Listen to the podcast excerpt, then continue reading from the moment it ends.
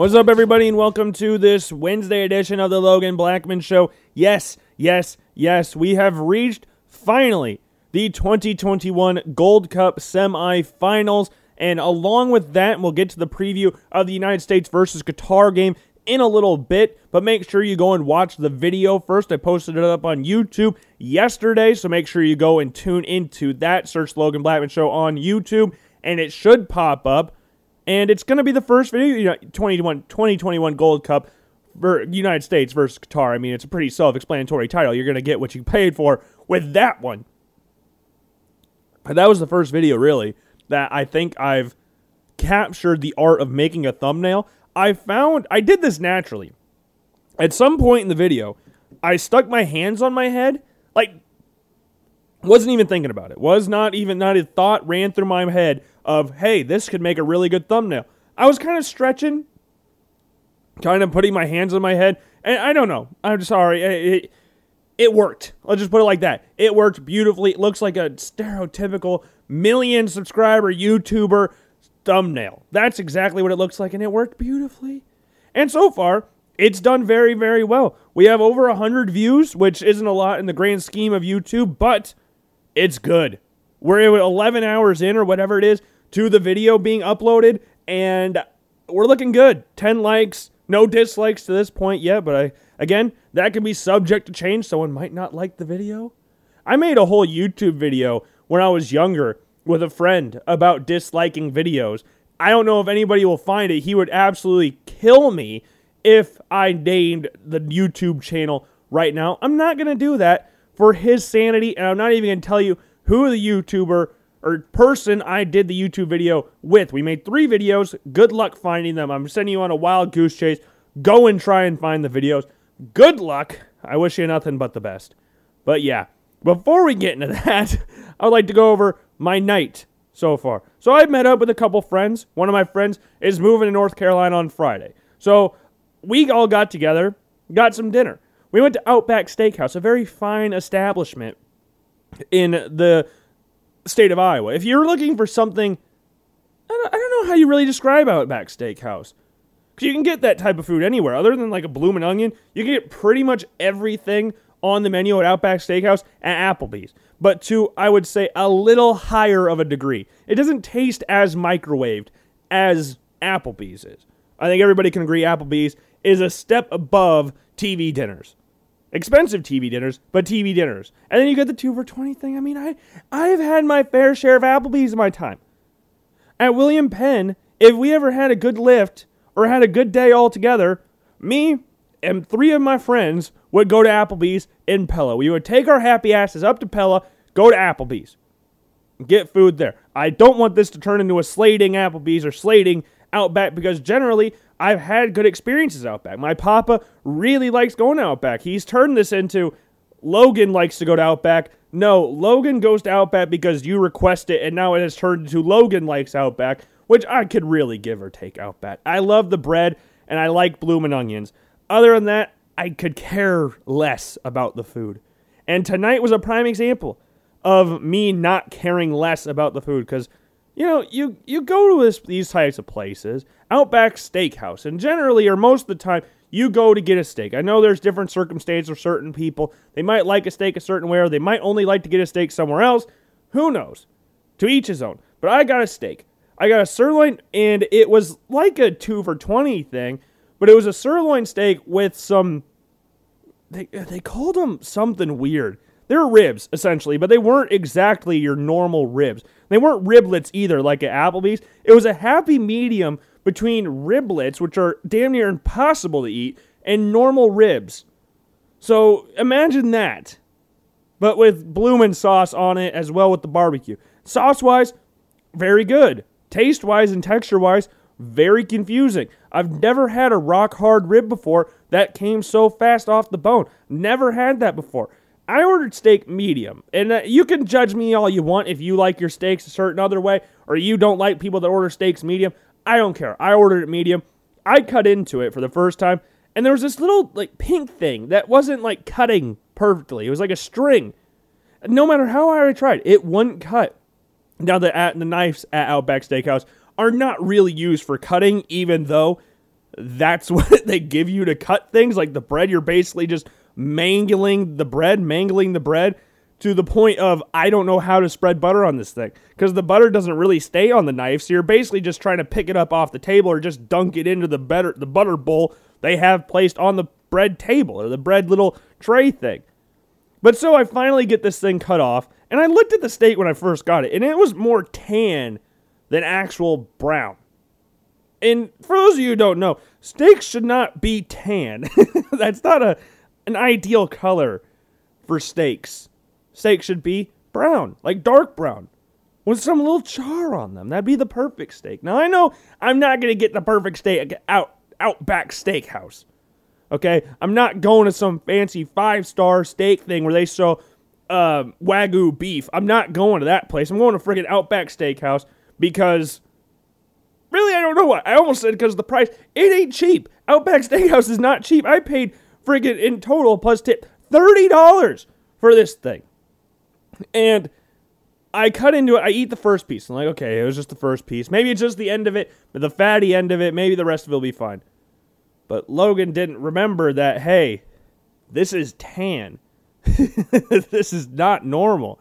And I cut open another piece or cut off another piece, and it was like squishy. Like, not in a good squish. It was like bleeding on me. Like, very red. I think they just cooked the outside of it and, like, oh, yep, that's dark enough. And then served it without actually knowing how well the steak was actually cooked because it was not medium whatsoever. And I'm fine with my steaks being less than medium. I'm fine with that.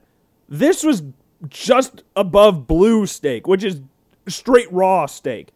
Okay? For those you non fancy chef people out there, I learned this from, I think, Gordon Ramsay. And if I'm saying this completely wrong, I made this up myself then. If I'm saying it wrong, don't quote Gordon Ramsay on it because I don't know if he said the exact thing. But blue steak is like raw steak. They're just serving you the slab of meat essentially. It's like one side te- cooked for five seconds, flip the other side, five seconds, serve. I don't know exactly how they prepare blue steak. My friend Jake, who was with me tonight, he has talked about wanting to try blue steak. He got his steak rare, and he didn't. I mean, I just said he got a steak rare, so he didn't get blue steak, but I think he might as well just had mine. it's pretty much blue steak. The salad, great. The bread, Great. The fries, perfectly microwaved. The must honey mustard, great. The two things I paid the most for, ass. it looked like you cut off the end, just cut off someone else's ass. Like you looked at some random dude who didn't pay. That's what happens to you at at a Outback Steakhouse. You don't pay. Well, crap. Looks like you're getting your ass sawed off and served a steak, but not served well. You would if you know you're like this might be sound this might sound morbid, but if you don't know you're gonna get eaten, you want to know at least you were prepared well, right? You don't want to go in going, "Oh, I'm gonna be, I'm gonna serve you basically as is with." I don't know what's something gross. Like you get served with a side of ketchup or something stupid like that. I hate ketchup for those of you out there who don't know that. And if you like ketchup, screw you. I don't know how to put it any blunter than that. Screw you. Okay? Okay. But yeah, you would like to think that you're getting served up nicely. You know, there's you might be dying, but at least you got you got some ego there. You got some self-respect. Like, what? Uh, okay, you're gonna kill me, fine, but at least serve me up nice. Have some dignity here in this whole process, this inhumane process, but at least make me look nice. But nope, at Outback Steakhouse, they don't care. You didn't pay, you try to dine and dash, you get caught by one of the big Aussie rugby players and get thrown in the back and get your butt sawed off and served to customers without them cooked. Because it was a weird looking steak, too. I'm not to lie. Not just the color of it, the shape was weird, too. But man, I am normally fine with Outback, but this one was not great. If Outback, if this goes to Big Outback, like Mr. Outback, if he somehow hears this, or Miss Outback, I don't know who actually runs or owns Outback Steakhouse. Australia, do they just, is it like their little, I don't know, their camps around the states? Like, hey, this is what Australia is like. And I'm not, I, hey, after tonight, that's what I've already thought Australia was like a backwards place where you get served human ass. that's pretty much what I thought it was. Anyways, but yeah, oh, not not ideal. I mean, the night other than that was fun. I love hanging out with my friends. But man, Outback struggled on the night. We didn't even get a bloomin' onion. I bought one last time. I think if you don't get a bloomin' onion, you just get the crap food. I think that's the issue. You gotta spend the money on the bloomin' onion. If you don't get that, what's the point of even coming to this stupid place? That's like the one thing, like I said at the beginning of this whole stupid rant, that you can get it Outback that you can't really get anywhere else. Like, yeah, you can get onion rings, but who wants onion rings when you can have a bloomin' onion? Are they the same thing? Yeah. the shape is different though. Man, Outback. What a travesty. and now we're here. And surprisingly, I'm still alive and kicking it. Not like the Big 12 will be in a little bit, but we'll talk about that later as well because we got a whole United States thing to talk about first because they'll be taking on Qatar, Qatar, Qatar, World Cup 2022 hosts Qatar. Even though it has been over a year since that's been announced, it still doesn't sit well with me. We've talked about all the human right uh, human rights laws that are being broken pretty much or how not really laws that are being broken, just decency, I guess. Just terrible human living circumstances over there in regards to building these stadiums. And we've talked about this a lot. If you are not a country that can financially or what is structurally support a major tournament like the World Cup or the Olympics, don't host them. Because the big guys that are paying for the tournament are not the ones that are going to be suffering when the tournament leaves. The guys that got the tournament in Qatar are the people that are going to be sitting in the press boxes that can flee the country whenever they want. They can go travel the world. Not the people that are actually building the stadiums that actually have to live around the stadiums.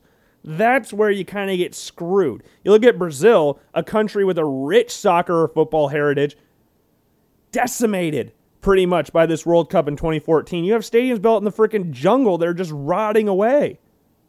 Useless stadiums now. And then, like South Africa, you got these massive stadiums that no one can really fill. I think the only countries that can really support this are namely, but not limited to, the one I'm going to say right at the top of my head is the United States. So we've got all these NFL teams. We're such a massive country with all these massive cities, with all these professional sports teams with these massive, massive stadiums. You got Ann Arbor in Michigan, Happy Valley. You've got Bryant Denny Stadium. You've got Georgia. Uh, what is Georgia Stadium called? Whatever. There's massive stadium. you got Tex the AT&T Dome. Right? Wow. AT&T Stadium. AT&T Dome. What?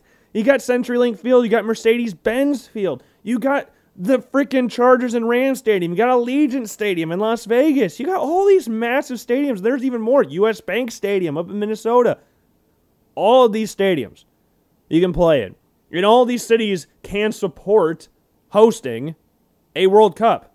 Because it's not the city that hosts it, it's the country that hosts the World Cups. The United States, Canada, Mexico will be hosting the World Cup jointly in 2026. And for the United States and Canada, who did not make the 2018 World Cup, the best way to make the World Cup, take notes from like, you know, namely Qatar. If you're not going to make the World Cup, might as well host it because you're guaranteed to make the World Cup. Now, I did not know that went into playing in the Copa America slash the Gold Cup. I didn't know that was in the contract for Qatar. But hey, they have not been abysmal. I don't think a lot of people were expecting a lot out of Qatar no one knew a lot about the country, or not about the country, a lot about the team. They don't really have a rich background in the sport or well known players in the sport. Their most capped player of all time is still playing for Qatar. And we'll talk about him in a little bit. And the whole Qatari team, they are coming off a 3 2 win against El Salvador in the semi the quarterfinals, sorry, of the Gold Cup. They got up 3 0 early and then gave up two really easy goals Two goals that basically walked through their defense. Nothing too difficult for El Salvador in those games. But thankfully, Ali, Hakim, or Hatim, sorry, scored some amazing goals. Hatim, mainly the main best goal that we saw. I put the clip of the goal in my preview, so if you want to go and watch that, go ahead. It's on YouTube. Again, search the Logan Blackman Show. It should be one of the first videos that pops up when you search Logan Blackman Show. Beautiful goal was cutting it on his left and then just reversed, cut back on his right. And normally, when you cut back on your right, or just any foot, you're going to try and place it to the corner which you're facing. So in this case, he was on the right side of the box, outside of the box. You would cut back and try to play it at the near post. No, he curves it the out the other direction past the goalie in the opposite corner. Uh, unsavable. Absolutely insane shot. One in a million shot. Great shot. And then the penalty from Ali later in the game, unsavable as well. I think the goalie might have done, ha, could have done a little bit better. But hey, that was a great penalty from Elite. Qatar are good. At least by Gold Cup standards, which I've talked about a lot, is not very high, but they're good. I don't think a lot of people are expecting them to win their group, let alone win a knockout stage game. And they did. And before they basically shut off after the 55th minute, they dominated. Absolutely dominated the game. And then El Salvador got caught a little bit of life, and Qatar fell asleep. El Salvador felt confident. At the same time, Qatar took their foot off the gas, and that's where they pounced, scoring two goals within three minutes of each other. And could have pulled back, could have done it. They didn't, obviously, because Qatar is playing the United States, not El Salvador. And weirdly enough, this tournament is set up yet again for the United States and Mexico to meet in the final. Who could have ever predicted this? Like we were talking about going down to Kansas City. This tournament and every major tournament for that matter, every tournament is always billed as anybody can win it. Any knockout stage is anybody can win this tournament. That is it's not the case. It's not. There's predetermined teams every single time anybody can win it. There's odd cases of anybody can win it, like Leicester City winning the Premier League, Denmark winning the Euros. Like there's those, but most of the time you get the Frances, the Germanys, the Spains, the Man Cities, the Man Uniteds, Chelsea's. Sure, you got the the odd miracle team, but most of the time, Bolivia's not winning the Copa America anytime soon you already know who's in the running to win the Copa America. You might go, oh, anybody can win it. Now Bolivia can't. Venezuela can't. There's, I don't think going into this tournament anybody really had a shot of Grenada winning the Gold Cup this year. I think unless you were crazy, you were going to predict the United States versus Mexico in the final. It is arguably the easiest tournament for, to predict in the entire world of sports, the Gold Cup. As we've talked about numerous times in the preview videos that we've done, United States and Mexico have won 14 of the last 15 Gold Cups. The only one coming before that or during that span that wasn't them was Canada in like 92. So it was not something that happens very often where either one of those countries doesn't win. If one of them doesn't make the final, that's fine. You made it easier for the team that didn't make it between the two. Like the United States losing to Jamaica in 2015 in the semifinals did anybody realistically think Jamaica was going to beat Mexico? Mexico is better than the United States. Until probably right now, after the United States has beat them in the CONCACAF Nations League. Up until that point, Mexico has been better than the United States. I know there's been times the United States has beaten Mexico, but I think now they've actually got a foot on them. They've got better young players. I mean, I like Irving Lozano, but I would much rather have Christian Pulisic. This is also coming from a state of bias, so apologies if you rate Irving Lozano a little higher than Christian Pulisic. I do not. They're both wingers, but both play the position a little bit differently. Irving Lozano is more of a, a power shot kind of guy, going to score some goals. Christian Pulisic is more of a creative player, doesn't really tempt to go for the goals all that often. But when he does, they look pretty nice. Christian Pulisic can slot a goal slot a ball past a goalkeeper with ease. You saw them do that against Ochoa in the CONCACAF Nations League. Not like Andres Guardado, who's missed his penalty against the United States. And even though Ethan Horvath saved that penalty, I think right now we all know that the number one goalie spot, even though we're going to romanticize the penalty save, Matt Turner's the number two right now. And with more playing time, if Steffen's out for a period of time, because I remember he got hurt in that CONCACAF Nations League game, which is why Horvath went in, could Matt Turner realistically push Zach Steffen for that number one spot for the United States? I don't really think so, but who knows? I'm not Greg Berhalter. I'm not at practices. Zach Steffen, for all cases, for all things concerned, does not play for Man City. Now, again, we've talked about this about he's behind the third best goalie in the world or a top three goalie in the world. So a little circumstances a little different than starting week in and week out for the New England Revolution because Zach Steffen was a starter week in and week out for the Columbus Crew before he went to Manchester City. And I hope a move comes through soon. But this is a good learning experience for Zach Steffen, learning from Pep Guardiola, learning from the best ball playing goalkeeper in the world in Ederson, which is something Zach Steffen definitely needs to work on, and I think he has improved on since being at Man City, is his distribution, learning from Ederson, learning from Pep Guardiola, who loves goalkeepers that do that. That's why Joe Hart was kicked so swiftly out the door after doing all he did for Manchester City. That coupled with the game against Iceland, but mostly because he can't distribute the ball worth crap. And now he's a third choice keeper for Tottenham. And then you saw Claudio Bravo come in from Barcelona. Trash. Next offseason, here comes Ederson, and now he's a top three goalie in the world that just kept Alisson out of the starting lineup for Brazil in the Copa America, which was surprising to me. And like we've said, there's not a wrong choice there, but there's definitely a right one, if that makes sense. If not, I apologize for that, but it, it does if you think about it a little bit. There's not a wrong choice, but there's one you should have picked. Okay? But back to the Gold Cup in Qatar. Qatar has played well. Qatar said this. Qatar has played very, very well. They won their group on seven points. They had a plus six goal difference. Dominated Granada. I mean, as expected. I mean, everybody should beat Granada. They had a minus 10 goal difference. And the one goal they scored was against Panama in the 76th minute of the tournament. They scored one goal, allowed 11, lost, unsurprisingly, all three games. And they were so close not being the worst team in the Gold Cup this year. Martinique had a minus 12, minus 9 goal difference. Now, they did allow one more goal, but they also scored two more goals. So, you know, you win some, you lose some for those two countries, Martinique and Grenada. But Qatar, great stuff. Great stuff from them. They're big players for this team, namely their best player, Almoez Ali. He's their main striker, and he's so far leading the Gold Cup in the Golden Boot race. He's the only person with four goals. Sole possession of the lead for the Golden Boot in this tournament. Four goals to his name. You also have Akram Afif, his strike partner, who leads the Gold Cup in assists this year with three. They have been playing very, very well together. Mohammed Muntari played one game at striker in substitution or replacement for Afif against Granada, but that was a, a one off game. And the weird thing about the Granada game, that was the only time they switched up their starting lineup. Look at the first game, the third game, and the fourth game in the quarterfinals against El Salvador.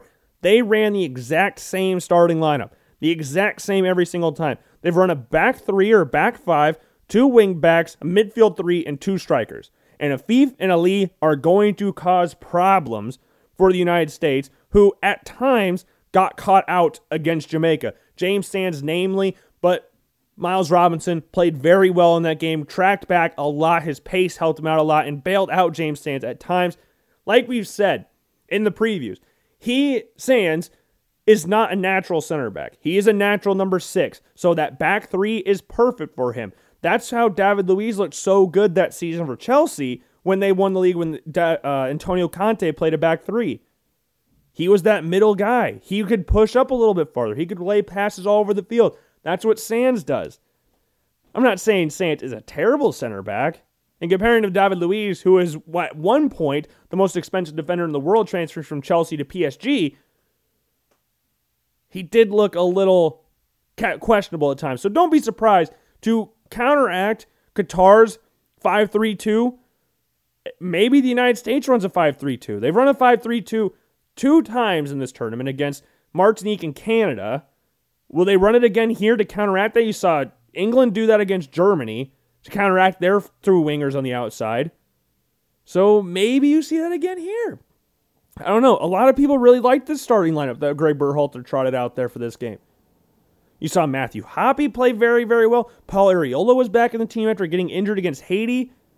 Like this is a fun team. Everybody liked this team. And Donovan Pines, I learned during the game. I didn't. I was not aware of this and haven't found anything about it other than the game, is that Donovan Pines didn't even dress. I don't know why he didn't dress, if he was hurt, if there was precautionary for something COVID related. I don't know what it was. Or Greg Berhalter doesn't really rate him. And then at that point, why'd you even bring him if you're not going to dress him?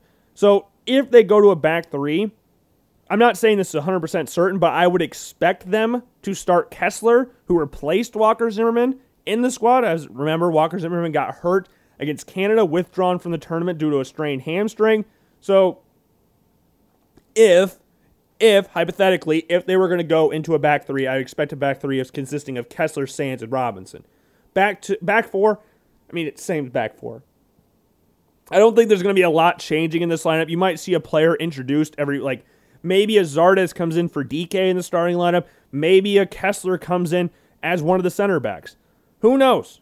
I'm not Greg Berhalter. I don't make those types of decisions, but they're going to have their freaking hands full. And this is not like a young team. This Qatar team is very, very experienced. Two of their center backs, Abdul Karim Hassan, has 106 caps to his name, and Boualem Khoukhi has 86. And I think, I could be completely wrong, I am acing these names.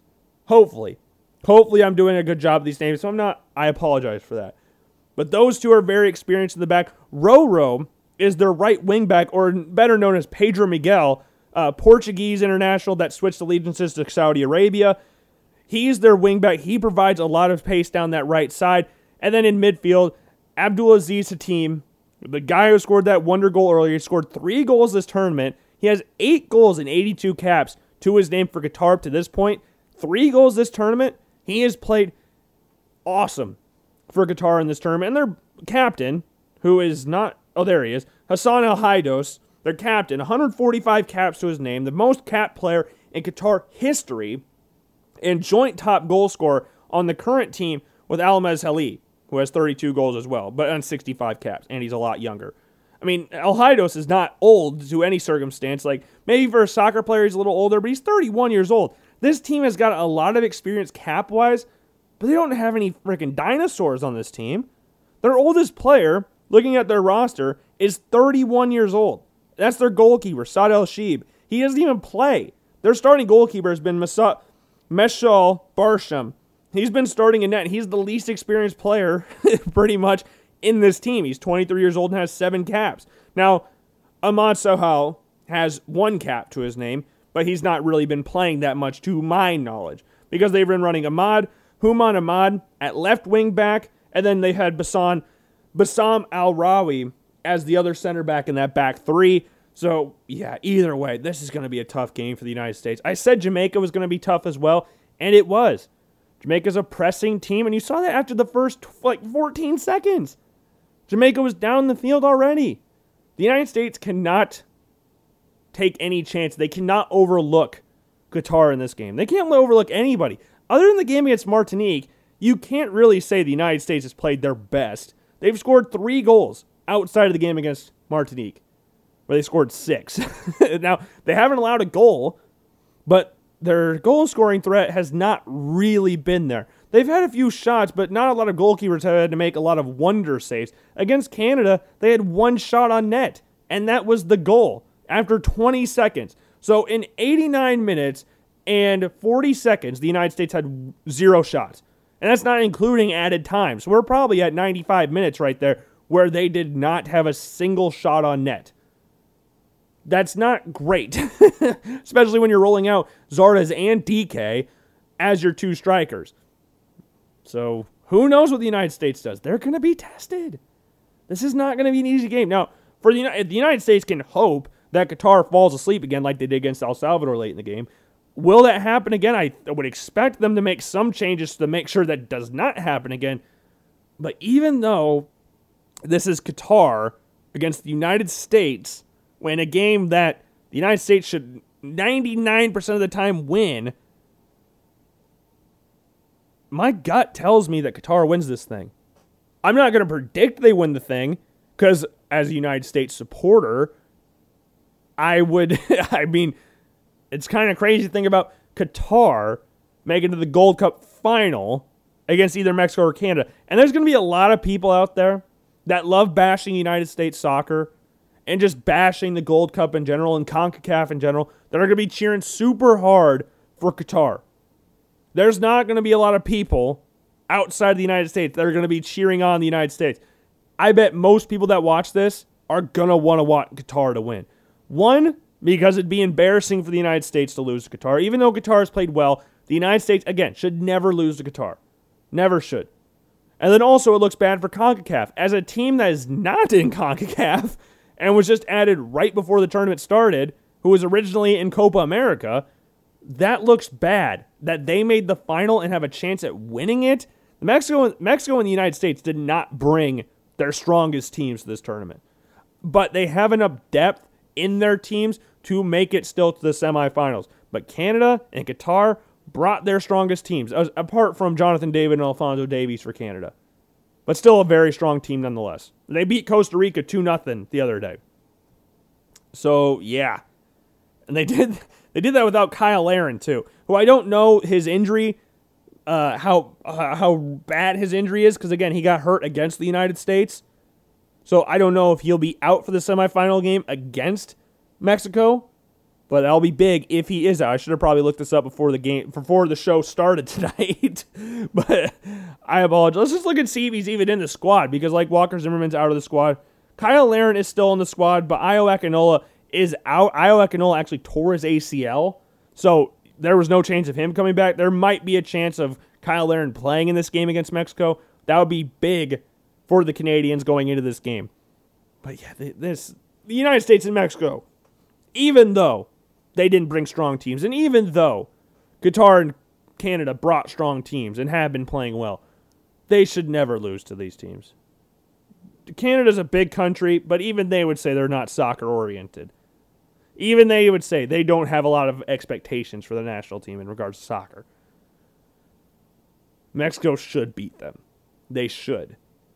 They should. The United States should beat Qatar. But I'm not going to be surprised if this result does flip on its head where Qatar beats the United States and Canada beats Mexico, which is worst case scenario for CONCACAF and the Gold Cup in general because you're not going to get any money for Qatar and Canada. I don't think there's going to be a lot of Qatari and Canadian fans meeting up in Las Vegas for the final. Just my personal opinion on the matter. Could be completely wrong, but that's just how I view it right now.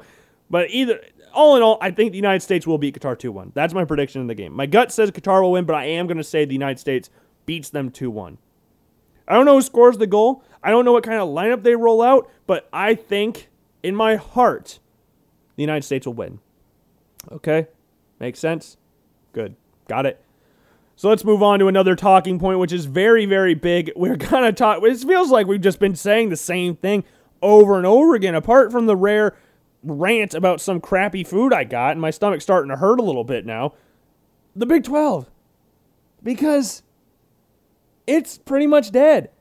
A joint statement from the University of Oklahoma and the University of Texas University of Oklahoma and the University of Texas at Austin notified the Big 12 Athletic Conference today they will not be renewing their grants of media rights following the expiration in 2025. Providing notice to the Big 12 at this point is important in advance of the expiration of the conference's current media rights agreement.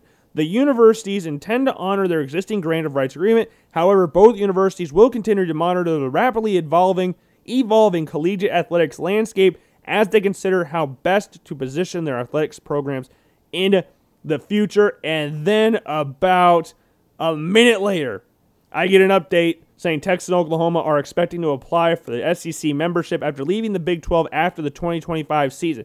So this is not a happen right now thing. They're not going to play in the big the SEC this year. Okay? As far as I have understood it, Texas and Oklahoma are not playing in the Big 12 or the SEC this year. They're, it's going to wait like four years for this.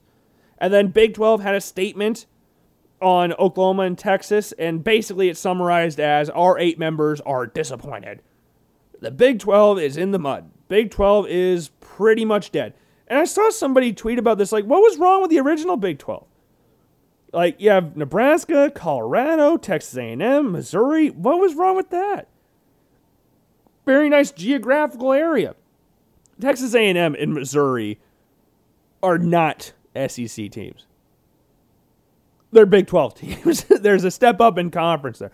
I know early on Missouri and Texas A&M played very very well and being in the SEC allowed Texas A&M to expand their stadium by like 40,000 seats or something like that. They're in the hundred thousands now. I think they were at 70 something before, 60 something thousand before this. Like being in the SEC and having Johnny football definitely advanced their growth as a program, but they can't compete recruiting. And if when Texas and Oklahoma join, they're going to have a harder time recruiting as well. But yeah, it's going to be weird, isn't it? It's going to be very weird. And this is going to change the ex- entire landscape of college football. Like, everybody's going to try and go to a different conference. The SEC apparently is trying to get like thir- a 30 team super conference or something like that, or a 20 team super conference. We talked about that last time of like Michigan, Florida State, and Clemson, Ohio State joining the conference and roasting Michigan, Florida State, and Texas. Like, we can roast Texas again. I saw a tweet, or I was on Instagram, more first round draft picks than Texas since 2011. It's a very short list, so it won't take me that long to read it. So you can just kind of half pay attention for this because it's not very long. Alabama, Arizona State, Auburn, Baylor, Boise State, Boston College, Clemson, Florida, Florida State, Georgia, Houston, Illinois, Iowa, Louisville, LSU, Miami, Michigan, Michigan State, Mississippi State, Missouri, Notre Dame, Ohio State, Oklahoma, Oklahoma State, Ole Miss, Oregon, South Carolina, Stanford, TCU, Tennessee, Texas A&M, UCF, UCLA, NCU, North Carolina, USC, Virginia Tech, Washington, West Virginia, and Wisconsin. See, not a very big list at all. So, like Texas deserves to go to the Big 12, the SEC. Yeah, they totally do. As they have less first round picks than freaking South Carolina. Now I'm aware those two South two picks are or two of the picks. I guess I don't know how many. Uh, these are just the two that popped in my head. Jadeveon Clowney and Melvin Ingram, two great players in the NFL. Ah, great. They're good players in the NFL. Great college players. Great college players. But Texas, the Tennessee, like Derek Barnett. Who else has been a first round draft pick from Tennessee that I'm completely blanking out? Eric Flowers, was he from Tennessee? I think he might have been. Eric Berry was from Tennessee, I believe, as well. Right? So there's some first round draft picks right there. Houston, Ed Oliver. Who was the last first round pick for Texas? Really, I'm, I'm actually being honest here. I don't know. I'm trying to think of the Texas Longhorns. Gerald, no, Gerald McCoy. Oh, no, Gerald McCoy was Oklahoma. Who the hell was Texas the last long, first round draft pick? This isn't, this isn't even trying to make fun of them. I mean, it kind of is, but I can't think of one. Roy Williams, was he a first round draft pick? The wide receiver played for the Lions and Cowboys? Was he a first round pick? There's some linemen in there that I just can't. Connor Williams wasn't a first round draft pick. He was like a third rounder. Wow. Ross, the corner, played for the Giants. Was he a first round pick? This just turned into an intent, inten- completely intentional roasting of the Texas Longhorns football program. Remember last like 2 years ago they their student high or career I got to find this thing. One of the greatest tweets of all time of Texas's GPA. I've got to find this thing because it was freaking awesome. I love the best part about it was it was tweeted. And it's still up. I'm on the tweet right now. Success on the field, 2.9. Highest September GPA team history. Prepared off the field wow, that's really that's some great GPA right there, 2.9. And then you're bragging about it too. Like that's a, not a terrible GPA. That's a good GPA or decent GPA. I mean, it's not what you hope for. It's not like end of the world GPA. You can graduate with that GPA, but you, you don't brag about it. You don't go on social media and post like in your bio, I got a 2.89 GPA. You kind of unless it's above 3, you don't really brag about it. And really, you could, should only really wait till it's above 3.5 or something like that, and you really start bragging about it. 2.89? It's not great. it's not, it's not great. You got basically somewhere between a B and a B minus average. It's not not ideal. Not ideal. Not something you really tweet about that often. I mean, I, I wouldn't tweet about that. There's not a lot of things I would tweet. I just basically just use my Twitter account to post my podcast and post YouTube videos, which again, you should go watch the Logan Blackman Show preview of the United States vs. Qatar. I know we just did it now, but go watch the video. It would be greatly appreciated. But I really can't think of Texas' first last first round pick. Texas Longhorns first first round picks because like, obviously Ricky Williams, but that was 2000, 2001, no 99, not not 99, 98. Whatever. Ricky Williams was drafted in the first round. Vince Young was a first round draft pick. First round draft picks. Found the link. Finally. I can actually look this up now. Nope, not draft picks. First round draft picks. So we're scrolling. We're scrolling. Okay, Malcolm Brown. 32nd pick. Completely forgot he existed. But yeah, first round pick. Then you've got Kenny Vaccaro. Kind of forgot about him as well. Decent player. So two, Earl Thomas. Okay, probably should have gotten Earl Thomas. Brian Orakpo is good for time, for a little bit of time. Michael Griffin, Aaron Ross. Okay, I did get Aaron Ross right. I just said Ross, but he was a first round pick. I'm taking the dub on that one. Michael Huff, Vince Young got him. Derrick Johnson, Cedric Benson. Forgot about Cedric Benson. Michael Marcus Tubbs.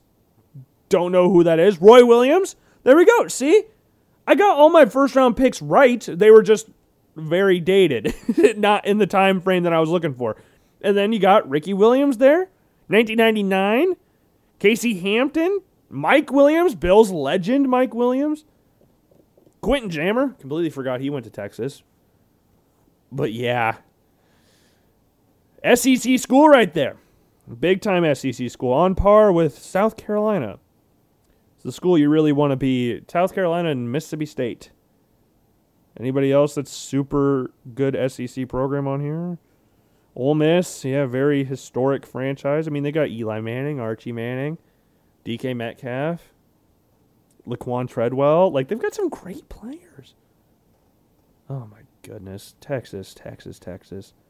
What an absolute mess the whole Big 12 is. It's not we've been making fun of Texas a lot, but really the Big 12 is a freaking joke right now. And I've seen the Big 10 trying to recruit uh, uh, this was from Kirk Bohls who said, "I'm told the Big 10 is so much more interested in the AAU schools than Pac-12 is, than the Pac-12 is. I'm told Kansas and Iowa State, both AAU members, made a run at the Big 10, but I don't know if they'll get any place." Big 12 source says. Kansas only makes it through on basketball. We talked about that Friday. I'm just repeating myself pretty much. I hate repeating myself, but this is just how it's lining up right now. I promise at the end of the show, we will not be repeating myself. I will not be repeating myself because I've got something completely new at the end of the show. Kind of. I mean, we've talked about before, but a while ago. But Kansas comes in on the big the basketball thing. I mean, I would rather have Iowa State and Kansas than Rutgers and Maryland. I don't want Maryland and Rutgers. I want Notre Dame. I would take Notre Dame and Kansas and Iowa State. Iowa State and Iowa was not a is a rivalry, but until recently it was very one sided and it meant absolutely nothing for Iowa. Adding them to the Big Ten, where you're going to play twice a year in basketball, while also adding that to the Big Ten and schedule in football, play that at the end of the year, dude, dude.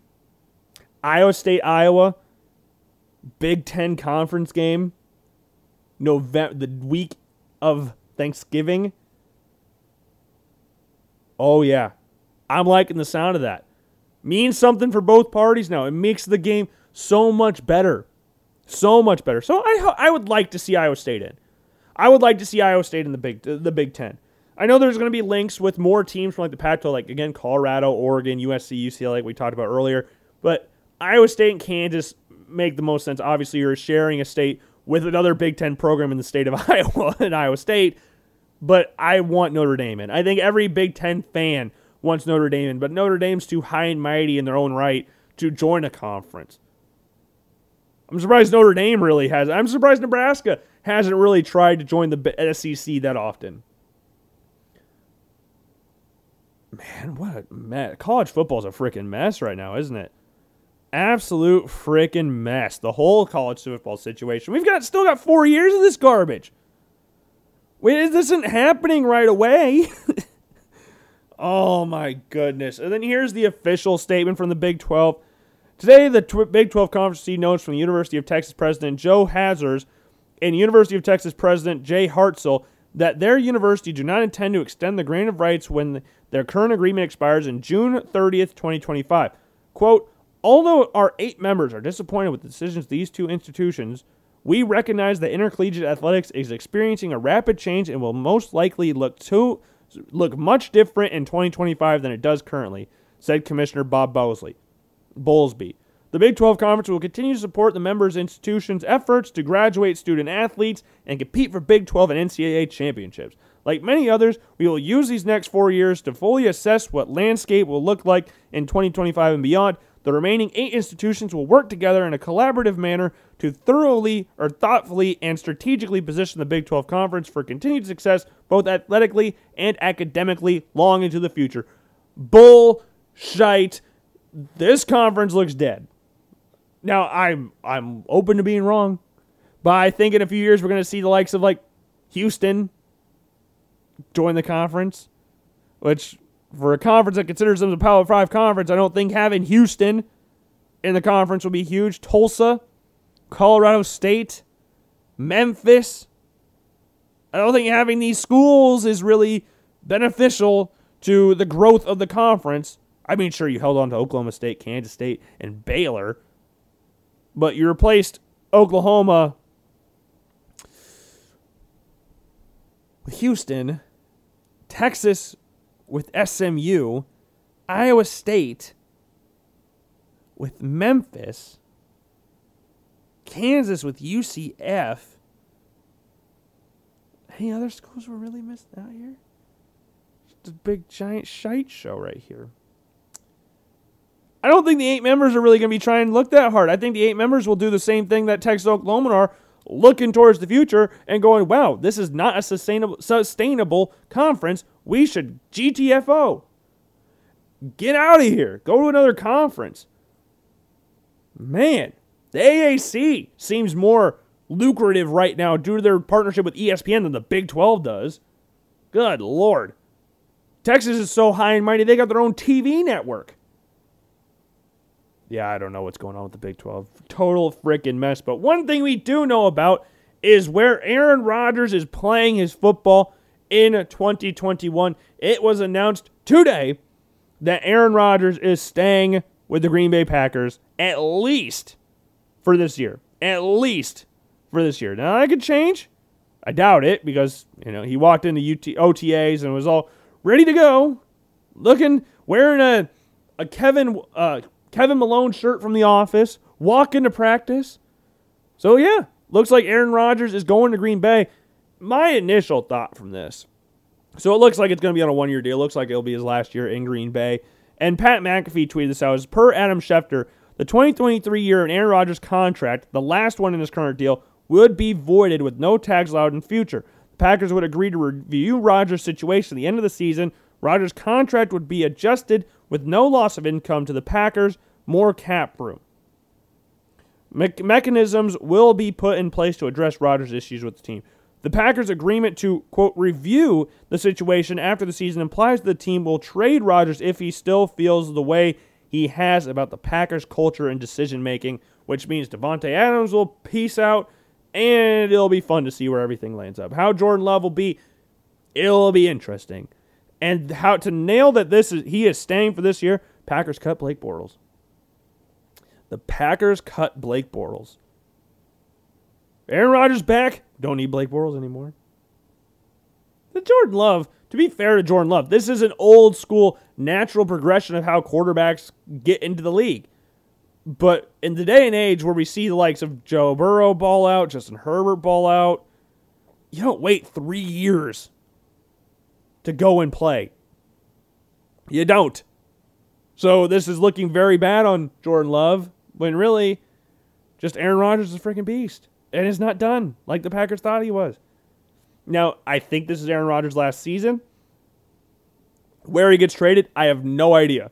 But one thing this opens up, because I saw this update like a day or two ago, was the Texans are open to training Deshaun Watson. Now, again, I don't know everything that's going on with the whole Deshaun Watson situation. I'm completely naive to the situation that's going on. I'm not involved in the situation. I don't know if he's ever going to play again or if he's going to be perfectly fine and the case will settle. I don't know what's going on with that situation as a whole.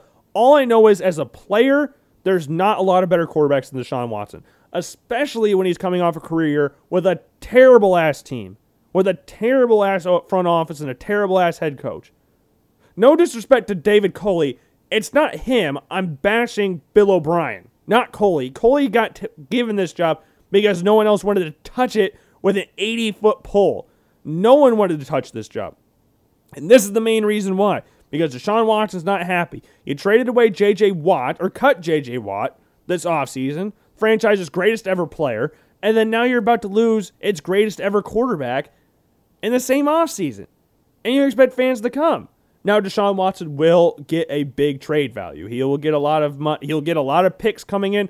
The Texans are wanting to have a lot of picks. Texas willing to trade Deshaun Watson, asking for a combination of five high draft picks, starting caliber players from per Chris Mortensen at ESPN. There are two teams. I think he'll go. At least one of them makes sense. The one of them might not make as much sense. But one of them is the Eagles. Eagles got a crap ton of picks. They got three picks in the first round next year alone. They're questionable on whether or not they like Jalen Hurts that much. So that one makes a lot of sense. Get a lot of picks, starter caliber players. Sure, they got some starter caliber players. But for Deshaun, I don't know if he'd want to go there. I mean, you get players like DeVonta Smith there, Miles Sanders. But yeah, I don't know if he'd want to go there. You're in a very winnable division. It's not the toughest division in the NFL. You just had a team make the playoffs from that division going 7 and 9. So it's not a world beaters division right there. But the team that I think he'll go to, and which is the main reason why I think Rodgers ultimately stayed in Green Bay, I think they were both competing for this spot. My gut tells me this, anyways. I don't know if they were competing for this spot. This is what I think. That they were both competing for Denver. Rodgers couldn't get a move to Denver, so it looks like Deshaun Watson is the one that's going in. There's been links with Denver and quarterbacks, one of these two quarterbacks, the entire offseason. With this roster and the weapons they have on offense, I don't know if they'll really go in the season with Drew Lock and Teddy Bridgewater. Now they could wait a season, see how Drew, good Drew Lock is, or they could go right now and say, "Hey, Deshaun, we want you, Houston, give us him." Now, obviously, before Deshaun Watson gets traded, you're going to have to want to figure out the whole off the field situation because you want to give a crap ton of first round picks and then have him be arrested. That's not what you want to have happen here.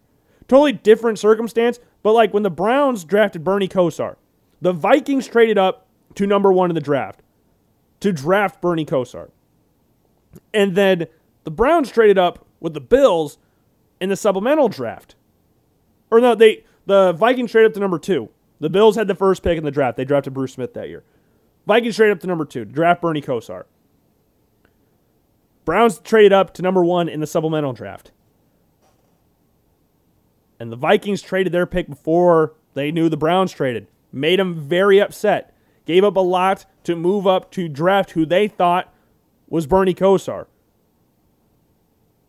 And then they get to the number two pick, and the guy who's the favorite to go to the number two pick didn't want to play for the Vikings. He didn't want to play in the Colts before the Metrodome existed. They drafted an up. They got traded. They traded the pick to the Atlanta Falcons, who drafted a lineman for Pittsburgh. I can't remember what his name is. Now I think the Vikings. Oh crap! I need this. This is. I think I got it right. Chris Spielman. I think I'm right in this. No. What the hell? Why did I guess Chris Spielman? he didn't play for the Vikings. Who the hell am I? Why did I say Chris Spielman? Well, now I'm questioning myself. When was Bernie Kosar drafted? Oh, this is just this shows in the mud. 1985 draft. Who the hell did the Vikings? They drafted a Hall of Famer, Chris Doleman. Why the hell did I say Chris Spielman? I got the first name right, I guess. But yeah, ben, Bill Fralic was the first, the second pick, and the Vikings traded up to draft Bernie Kosar, who ended up saying he wanted to go play with Cleveland. And then Bill Fralic didn't want to play for the Vikings. And then I think the Vikings ended up the best in it because they were the only team out of the three that got a first, got a Hall of Famer, Chris Doleman. So I think they're perfectly fine with how it worked out in the end, but at the time, very frustrating. You don't want to get the person and then realize, or get to that spot where you think you can get this guy, and then all of a sudden, yeah, nah, he's arrested. He's not going to play this season, or probably ever. If he's locked away for, if he does get found guilty, it could be for a pretty decently long time. But Denver seems like the most logical spot, doesn't it? They have a new GM who has no ties to Drew Lock whatsoever. John Elway's still there, sure, but this GM, George Paton, has no connection to Drew Lock. GMs and coaches The quarterback they draft, if one of them's gone, that quarterback's almost guaranteed to be gone. More recently, you had Sam Darnold in New York Jets. The two dudes that are there, Joe Douglas and Robert Saleh, were not there when Sam Darnold was drafted. They have no relationship with Sam Darnold. They have no loyalty or commitment to Sam Darnold. They did not draft him. So the first opportunity to get to draft their quarterback, they do it and ship Sam Darnold off to Carolina, where I hope he does well. But man, this GM has no connections to Drew Lock. He has connection to Teddy Bridgewater, but he can't. He knows what Teddy Bridgewater is. Teddy Bridgewater's not Deshaun Watson. Nowhere close. Even before his knee injury, he was not anywhere close to Deshaun Watson.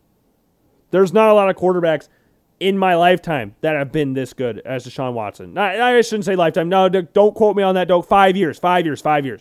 Since he's been drafted, there's not a lot of quarterbacks that are better. There are a lot of good quarterbacks in my lifetime. I just to name a few: Brett Favre and Peyton Manning. So I, I'm not going to go there. He's not. okay. Sorry. Last five years. Great quarterback. We'll see what happens off the field. If he goes to Denver, that would make that division awesome.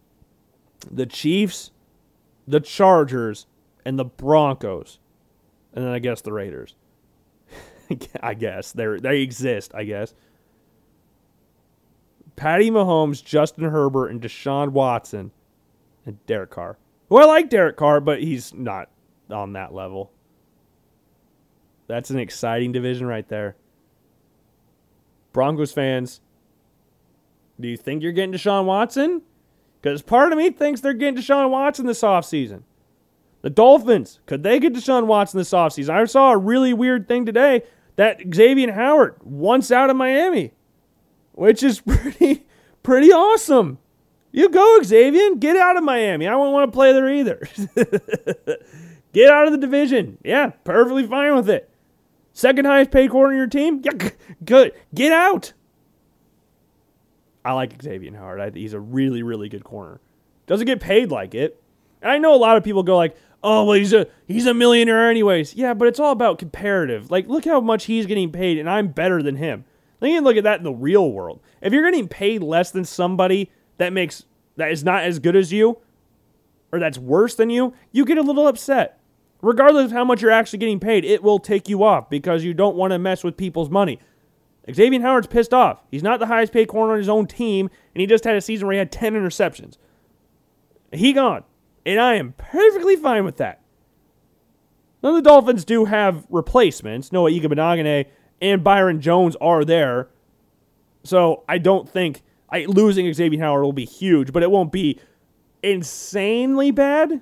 So those two corners are pretty decent. Noah Igbinoghene is a second year player, played a little safety last year, but when you have the most expensive corner in the NFL and Byron Jones and Xavier Howard, it's going to be hard.